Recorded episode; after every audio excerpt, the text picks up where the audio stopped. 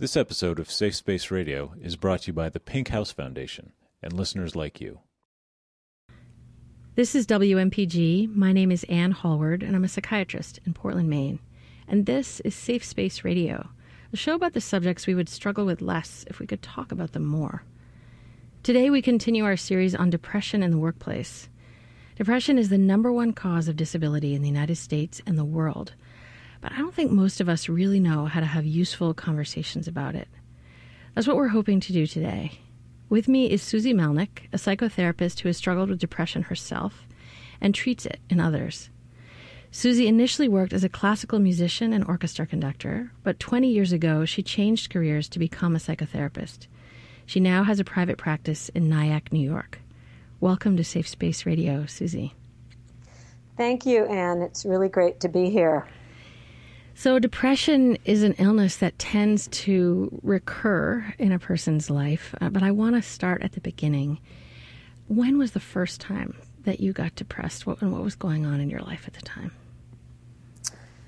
Well, I was in graduate school, although, to, to be honest, my father died when I was 10, and I went into a lot of grief, and I would probably, looking back on it, call it depression, but had no awareness of it as such.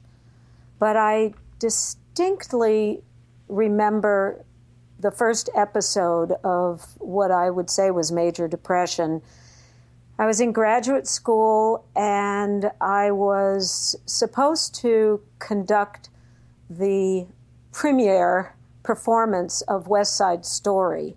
I was in graduate school for conducting, and it was a big honor. The main faculty member who was supposed to conduct it had to be out of town to conduct something in Rome for the Pope, and that got snowed out and he had to stay in town.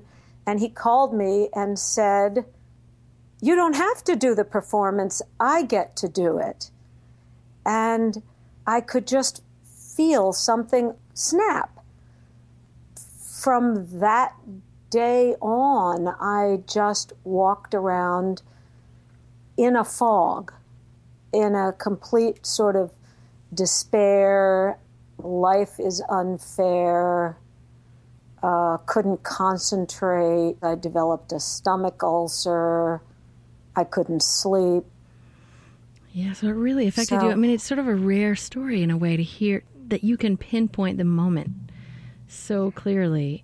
Yeah, I can hear his voice on the phone. And, you know, I had pushed so hard all my life, I think, to keep the grief at bay, and I had been a real hard worker. And all of a sudden, it was like, felt like somebody had pulled the rug out from under me. Yeah, I mean, completely. Because here you were, I imagine you so excited, so honored. It feels like this sort of break that you've been handed. Right. And then for him to take it back in such an entitled way, like, I get to do it, it feels so insensitive. Yeah. Um, yeah to to you, this you know junior person who would of course have your heart set on it. Right, right, and and you know a good deal of ego as well. Yeah, um, yeah. So you have this very painful thing that happens, and it sets off what we think of, what we call often the neurovegetative symptoms of depression. I mean, what you describe, mm. or, or, you know, it's part of how we know it's a biological illness not right. sleeping, developing a stomach ulcer, not being able to think, your mind in a fog. Um, yes. No motivation. How long did it take for you to recognize this is actually depression? I, am a pretty slow learner. Um, you know, I it amuses me now because I, I'm I'm so geared to thinking that way. Obviously, as a therapist, but at the time, I came from a family where feelings weren't really talked about. So, without being flippant, I kind of want to say it took me a good five to 10 years to know that that was depression. I just knew that I felt terrible, and nothing felt the same anymore. And I wanted to make it stop, but I couldn't. So, when you say it took you five to 10 years, did your depression last that long? Um, I have, mm, this is kind of difficult to say, but I, I had, from that point on, I was depressed more often than not for probably 25 years. A very long time. No kidding, Susie. Yeah. Yeah, that's it's it's not easy to say that. What makes it hard to say that? Well, it's it's a lot of years of my life. Does it feel associated with shame for you? Well, I know that there is shame about it, but I think when I said that it's hard to say that, I think I was just reckoning with that's a long time 25 years. And um, not to be melodramatic, but there was a lot of suffering in those 25 years. Yeah. Um, so I think that's what makes it difficult. Yeah, so it's more like really acknowledging the extent of the pain. Right. Mm-hmm. Right. So, as you know, our our focus today is is on how um, depression impacts us at work, and so many of the things you describe make sense. That it would make it hard to work if your mind is in a fog, if you're in physical pain, if you're not sleeping, and you're feeling yeah. so down. Um, did the depression impact your ability to finish graduate school? No. Um, I finished with flying colors. I think there are a couple of different responses to depression. Probably many more than a couple, but broad categories there are the people that really fall apart and just can't cope. And then there are the highly functional depressed people that nobody would nobody looking at you would know that you were depressed. And I fell into that category, which in a way makes it even worse and on some level carries even more shame. So so I finished grad school and I got a job as a conductor, but I was deeply hiding from everybody how bad I felt.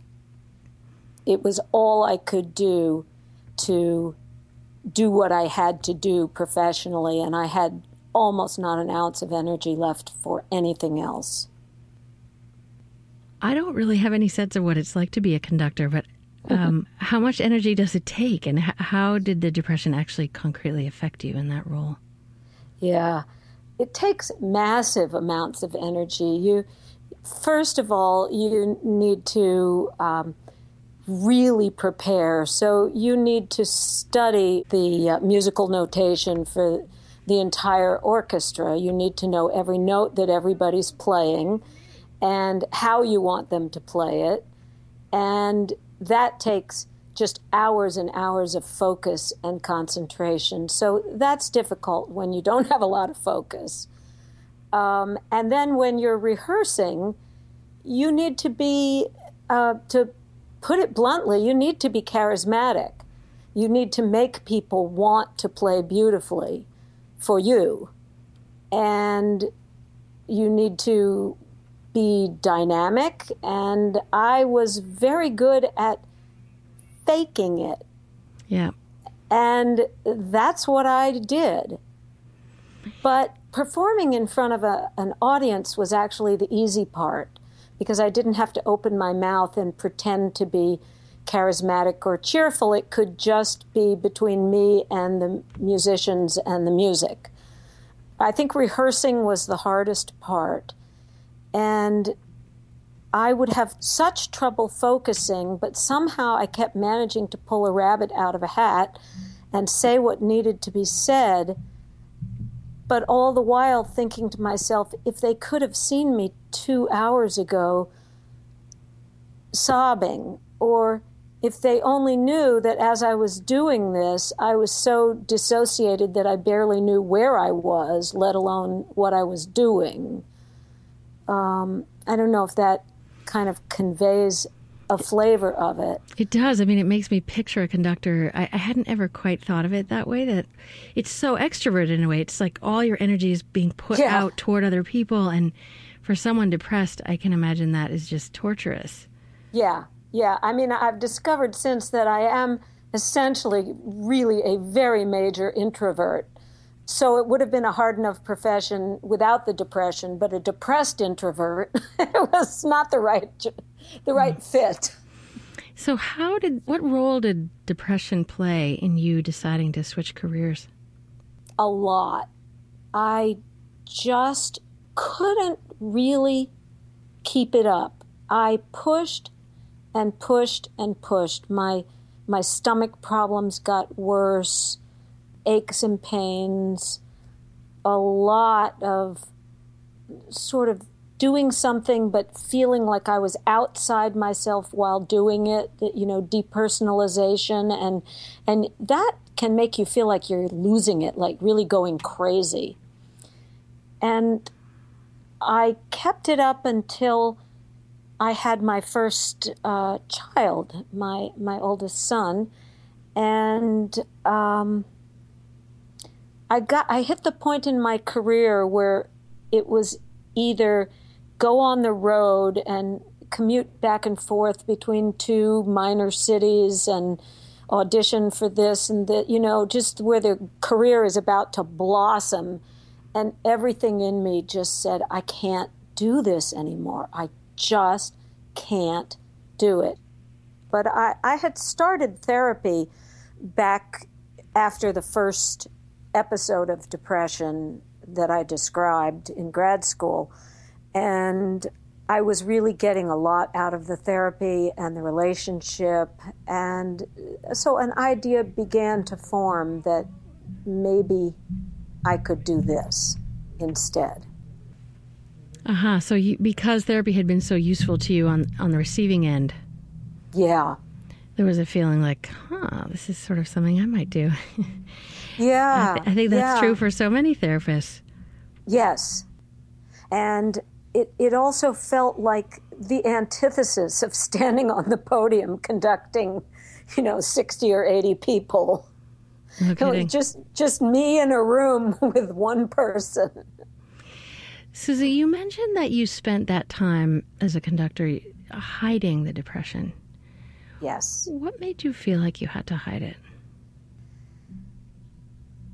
Ah, don't most people feel that way with depression? There's such a stigma.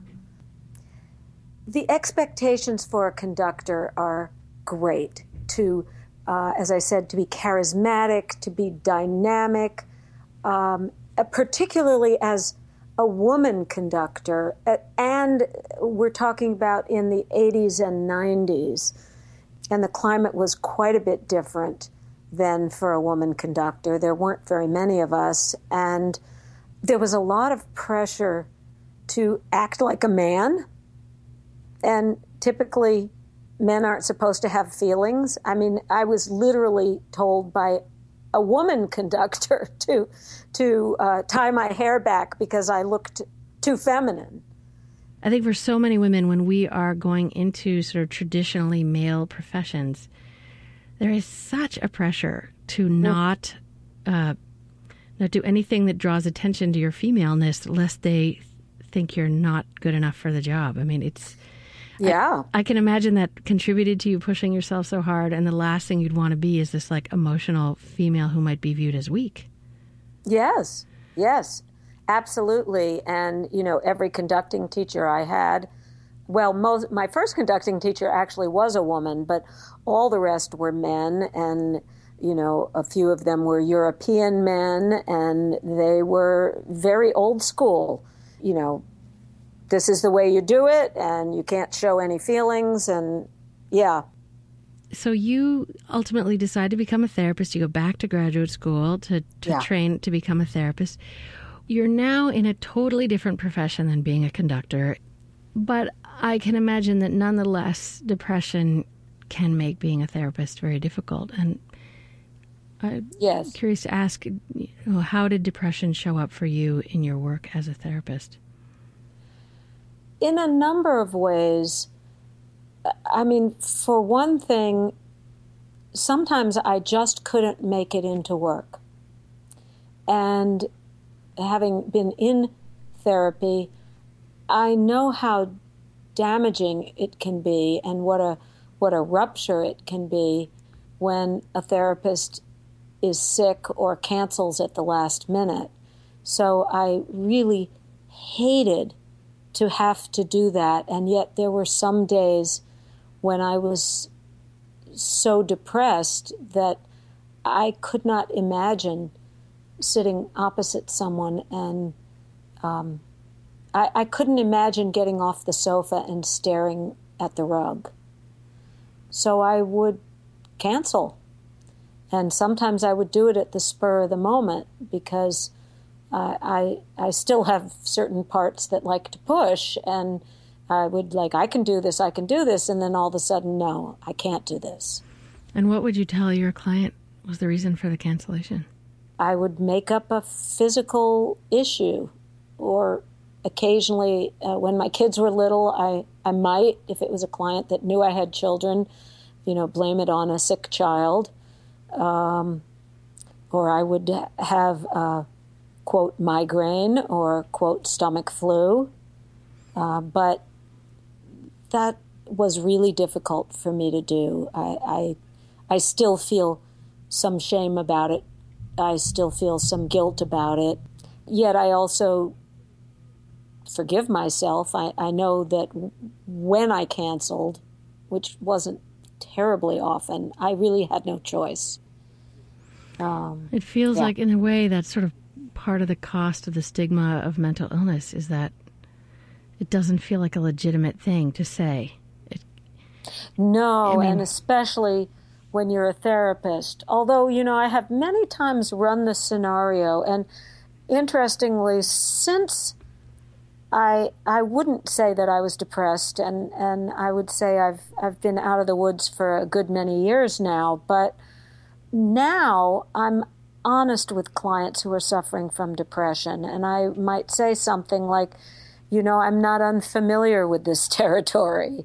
And I've been in places like this myself, and it that feels really good to them as well as to me to be able to be honest about it. But when it's happening, it's a different story. Right. And you asked about other ways that it impacted me. It was very difficult. I would say the hardest part was being with clients themselves that had very low affect, very little, you know, visible emotion, um, because that's so much what depression feels like. And I had good um, parts that were very good at pretending that wasn't so for me and could be very animated and not seem depressed even when I was. But when I was confronted with someone with that sort of mask of depression, which I myself might have had, you know, hours before at home and was anticipating having when I got home, it was just so difficult to sit with somebody who couldn't seem to pull themselves out of it. I can so imagine that because so many, so much feeling in a room is contagious. So there you are trying to, you know, resonate with how they're feeling, and that I can imagine was very difficult. Right, right, and why? And having parts of myself saying, "Well, why aren't you faking it to them? Not literally, you know, but inwardly." right. So you know, you say that you said, uh, you know, I often had to pretend not to be depressed. How do you do that? Oh God, I wish I knew. I'd bottle it. Um, how do you do that?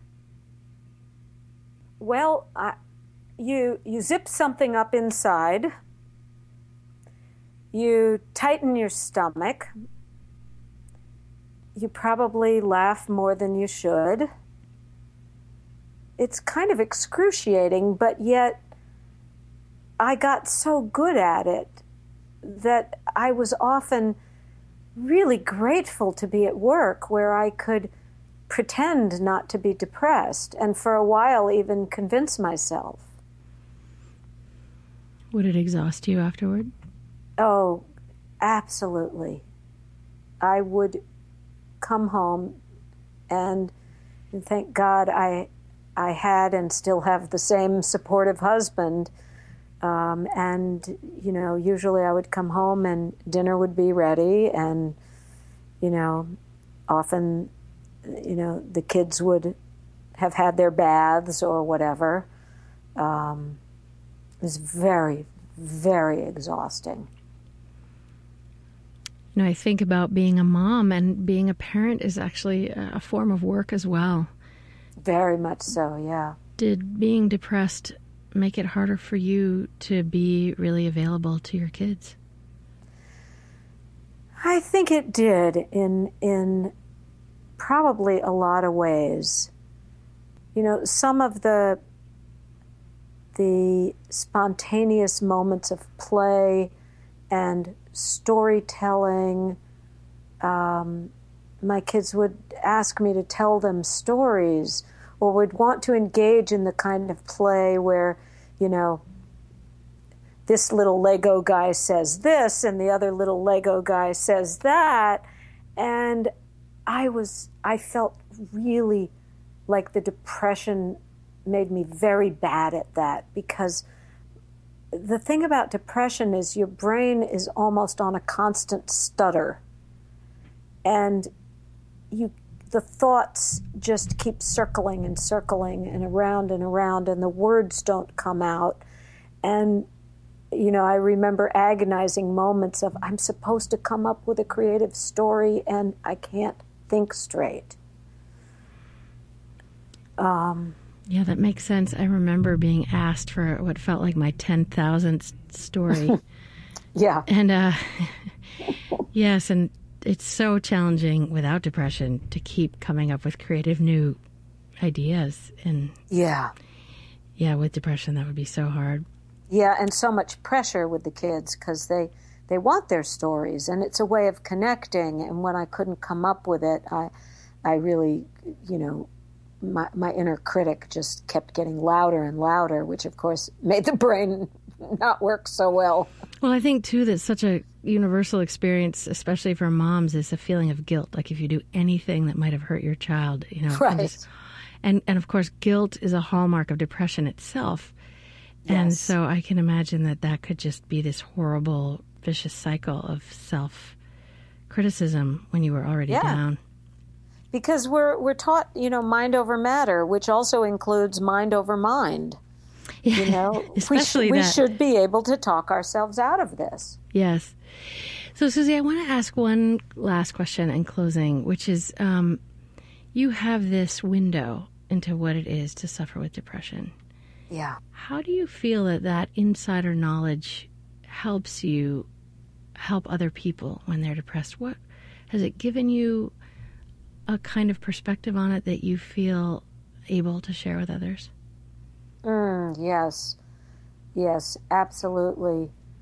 Um, over the years in working with my my own depression, I've come to such a place of gentleness with myself. In fact, I would say that was one of the things that got me out of it was to stop beating myself up about it and to, to start sort of loving the depressed parts. And so I offer that to my clients both explicitly and implicitly. I, I feel it for them and they can feel that coming from me. And I offer it as a possibility to them to bring some kindness to themselves because we beat ourselves up so badly with depression. And so I can I can understand bringing loving kindness to the parts of you that are suffering with depression. How do you work with the inner critic that's telling you you're worthless? How does that part of it work? Well, as you know, I practice internal family systems, which is working with parts, uh, people's internal voices, and um, I help people find the ways that the internal critic is actually trying to be nice to them, even though it may be screaming in their ear, you know, what a horrible being they are. There's always a positive intention. It may be to whip them into a froth of self improvement. That's often a, a, motivator. So, gradually, when you can help somebody to listen to their own inner critic, you find that it's it's usually depressed as well. Right. That's you know most people can usually find um, some kindness towards someone else with depression, even if they can't find it towards themselves. And when they begin to get that their own inner critic is depressed, then they can find some kindness for it. Mm-hmm. I don't know if that makes sense. Yeah, no, it does. I think the inner critic is so often very earnest and sincerely trying to help the person. I often liken the inner critic to like a a basketball coach running up and down the court screaming with a purple face and like that the, the inner critic often believes they're getting the best game out of the athlete right. by just right. That's a that's attacking a great, them. That's a great image. Yeah. And so i'm not afraid of my inner critic anymore. And i hope i think that that somehow is is conveyed as i said you know both explicitly and implicitly Susie, I want to thank you so much for your willingness to talk about this subject, which is still so hidden in our culture. Yeah. Yeah. So I want to ask you just to close are there any resources that you want to just name for someone who might want to follow up and do a little research and things you've talked about? Well, I would suggest Rubenfeld Synergy or any other you know, body psychotherapy, somatic experiencing. There, there are a number of them. Um, I think that has been incredibly helpful. And I would also suggest um, beginning some sort of uh, meditation practice. There are a number of um, mindfulness based stress reduction programs around, and anybody could Google them and find a, a, very gentle and accessible to anyone program for both tuning into your body and beginning to separate out from the depression so you begin to not completely identify with it.